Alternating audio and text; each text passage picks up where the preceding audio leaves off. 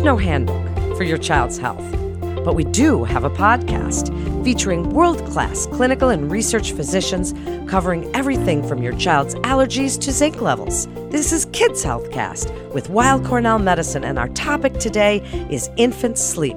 My guest is Dr. Paul Chung. He's the site medical director for Brooklyn Heights and an assistant professor of clinical pediatrics at Weill Cornell Medicine. Dr. Chung, I'm so glad to have you with us today to talk about this topic. So many parents wonder about how to get their kids to sleep, and more importantly, how to get them to sleep safely. So, we heard it's safe to put babies to sleep on their back. Why is that best? Hi, Melanie. Uh, it's great to be talking to you about this. Um, the, sleeping on the back as an infant is the safest position to prevent any kind of problems with breathing and to prevent sudden infant death syndrome. Um, there are about 3,500 cases per year of sleep related deaths, and which has gone down from previous years, but it's still a strong consideration, and we'd like to talk to parents about how to best ensure safe sleep. So, when we're putting them to sleep on their backs, we hear that we're supposed to swaddle. I swaddled my babies like a couple of little burritos, and then we put them in there. Some parents worry you put them in all swaddled, they can't move. Are they not supposed to be able to move? Well, the the burrito wrap that you described uh, can be very cute and can be a comfort in certain situations. So there's a couple things issues that you brought up that I can comment on. So first of all, swaddling in general is not necessarily recommended or required at any age. The younger the infant is, about the first two months of life, it can be very comforting to the infant. So that swaddling can provide a sense of security. And for infants who are is- having issues with fussiness or trouble falling asleep, then it's an option that parents can use um, to provide that security and comfort to help an infant get to sleep or to get back to sleep. The issue that you bring up about how tight you swaddle, um, one consideration if, the swaddle is too tight around an infant's legs and the infant's legs are kept in a tight downward position, then there is a risk for hip dysplasia or hip instability. So uh, that's one thing you have to be aware of of not wrapping the infant's legs too tight downward. And the age for which swaddling that we recommend to be best is in the first two months of life. And the reason that we say that is that after about two months of life, and the newborn is approaching the age when you're going to start rolling back and forth, and if an infant rolls back onto their stomach after you put them down and they're swaddled, then that can present a risk for uh, breathing problems and suffocation. So, once a child, whether they're swaddled or not, at that point I would think they're not swaddled, can roll over. Dr. Chung, are we as parents I know I did it because I was afraid. Are we supposed to run back in and roll them back over 10 times a night if they are trying to become a tummy sleeper? What do we do if they start to roll over onto their stomachs? Right, that's a frequent question that comes up. Now, the age where infants are going to be approaching rolling back and forth, back and forth frequently is going to be approaching around four to six months of age. So, as I said earlier, the swaddling you're going to be want to be careful of and consider not using after about two months old. And when an infant is actively rolling back and forth, it's not realistic. Parents have enough issues with sleep deprivation and trying to uh, take care of a new human being, so it's not expected or realistic that every time an infant rolls over that you're going to be there to watch them and roll them back onto the back. So when an infant past about six months old is rolling back and forth actively on their own, then no, you put them on to sleep on their backs, but you don't need to be continuously flipping them over. And um, the SIDS risk, sudden infant death syndrome risk, doesn't completely disappear after six months old, but it does go down around that time. And so those are the, some, some of the factors uh, that go into not continuously needing to be so extra vigilant about that. That's a great point, and thank you for making that. So they're cribs. If we're not swaddling them, are there things we can put in their cribs? We shouldn't be putting anything. Are we allowed to lay a nice little blanket over them at some point? If we feel like they're cold, what should we be putting in their cribs, Dr. Chung, and what shouldn't we be putting in their cribs? Yeah, this can be confusing because there are so many products that are marketed as being safer for children, but that haven't been tested or proven to do that by research.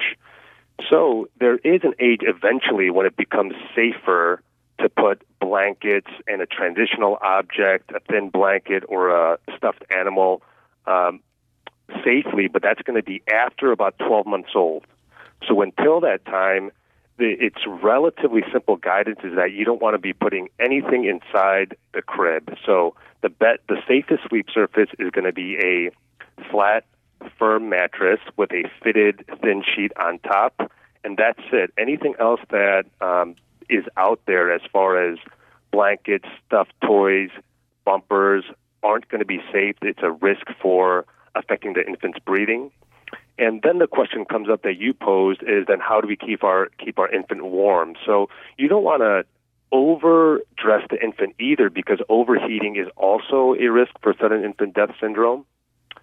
So the the best recommendation is the most layers of clothing that you want to do is maybe one more layer than the adult is wearing, and good options are wearable blankets or uh, wearable sleep sacks. So wearable sleep sacks are okay to use. Uh, they should be, as long as they're well fitted, they're covering the leg, there isn't anything loose that's going to be obstructing uh, the face area. That's great to know. I don't think they had those when my babies were little. But one thing I did, Dr. Chung, as I ran back in the room a million times, was search around for the pacifiers to give them back to the babies so they could soothe themselves. Are we allowed to be putting our babies to sleep with a pacifier? Uh, another great question that comes up frequently. So, a pacifier has been shown to actually decrease the risk of sudden infant death syndrome. So, in fact, it's recommended. Um, so, putting, uh, offering your infant a pacifier when they take a nap or when they go to bed is recommended. And the reason I say recommended and not required or use some other wording is because not every newborn or infant is going to want the pacifier. So you can offer it, but you shouldn't be forcing it. If they spit it out, again, you don't need to be super vigilant about uh, putting back into your infant's mouth every time, but you can offer it, and it can be helpful.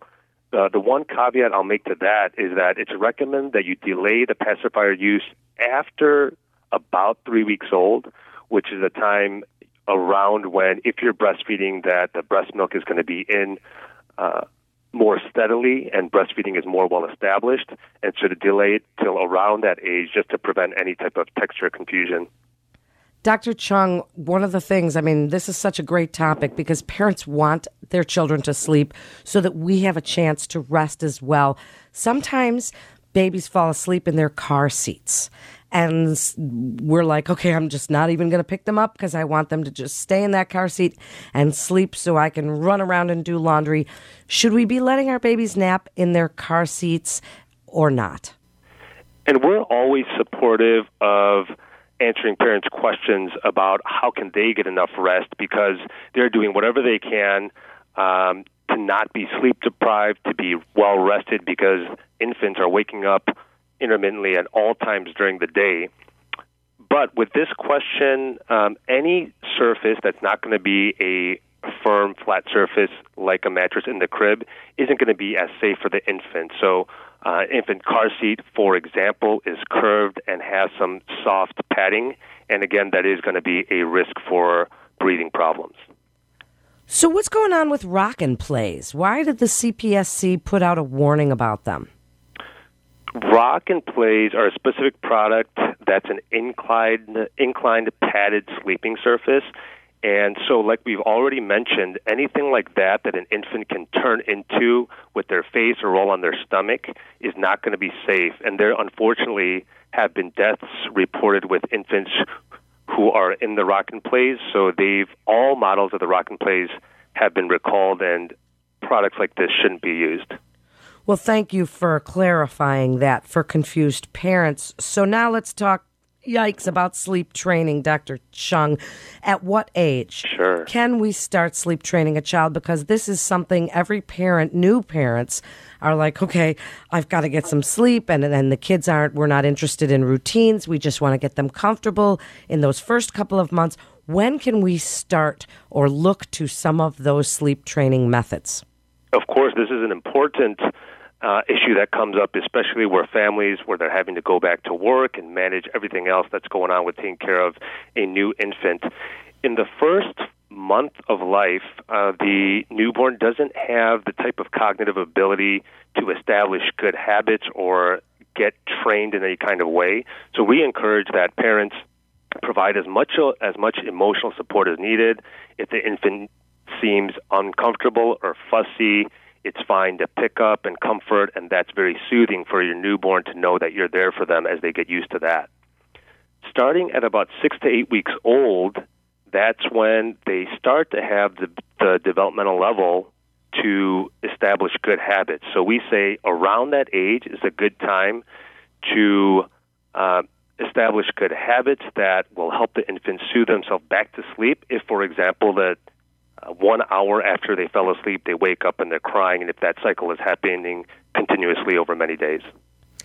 So now on to all those methods out there. There are so many. There's camping out, there's cry it out, there's sitting next to the child and then crawling out of the room. Do you have any advice or recommendations to sleep training methods that you prefer? We give a lot of life. Uh, we give a lot of advice to parents when they come in for the well child checks, and this is a, another frequent question that comes up. There's countless number of methods, and they break down into two broad categories. The first category will be methods that are more regimented and stricter that give specific numbers of hours of sleep an infant should have by specific ages. Um, the other category is a little bit more flexible that allows um, some flexibility, knowing that every child is individualized and not every child is going to fit a one size all fits all pattern of how long they're going to have uninterrupted sleep during the night. At the same time, there are recommendations and strategies to help parents uh, get their infant to soothe themselves back to sleep. And I more recommend the second type of flexible strategy because that's more in line with what the American Academy of Pediatrics uh, recommends on their literature and websites also. Some parents feel that it's easier to co sleep because then if they're nursing, they can just kind of wake up in the night and do that.